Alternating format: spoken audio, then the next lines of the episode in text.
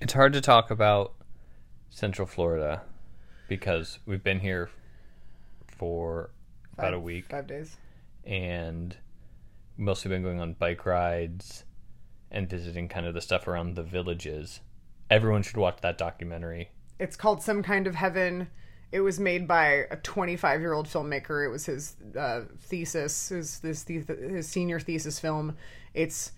It, it really his DP really took advantage of like the completely insane Central Florida skies, which are just full of clouds.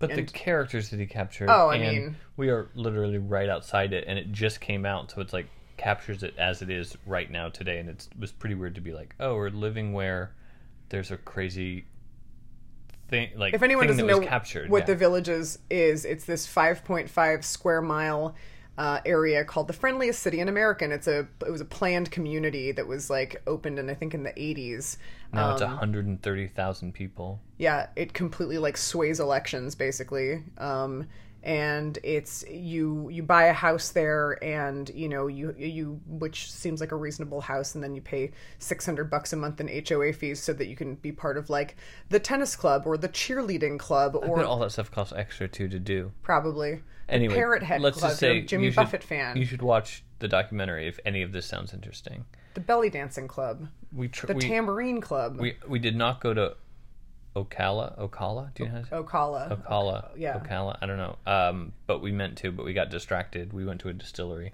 went that was to a- a whole adventure we don't need to go into. yeah, it's too long of a story, but uh, suffice it to say, we met an alleged CIA contract killer, and he talked to us for three and a half hours about killing people. but- and he gave us a lot of booze, and then we bought a lot of booze. Yeah, he gave us a lot of booze, which buttered us up for him for the um the the tape and the receipt thing running out, and him being like, "You want this many bottles?" And I was like, "Sure, thanks for entertaining us." And then he was like, "Do you want a receipt?" Oh no, there's no actual paper in the receipt machine. And then He offered to email it. he did.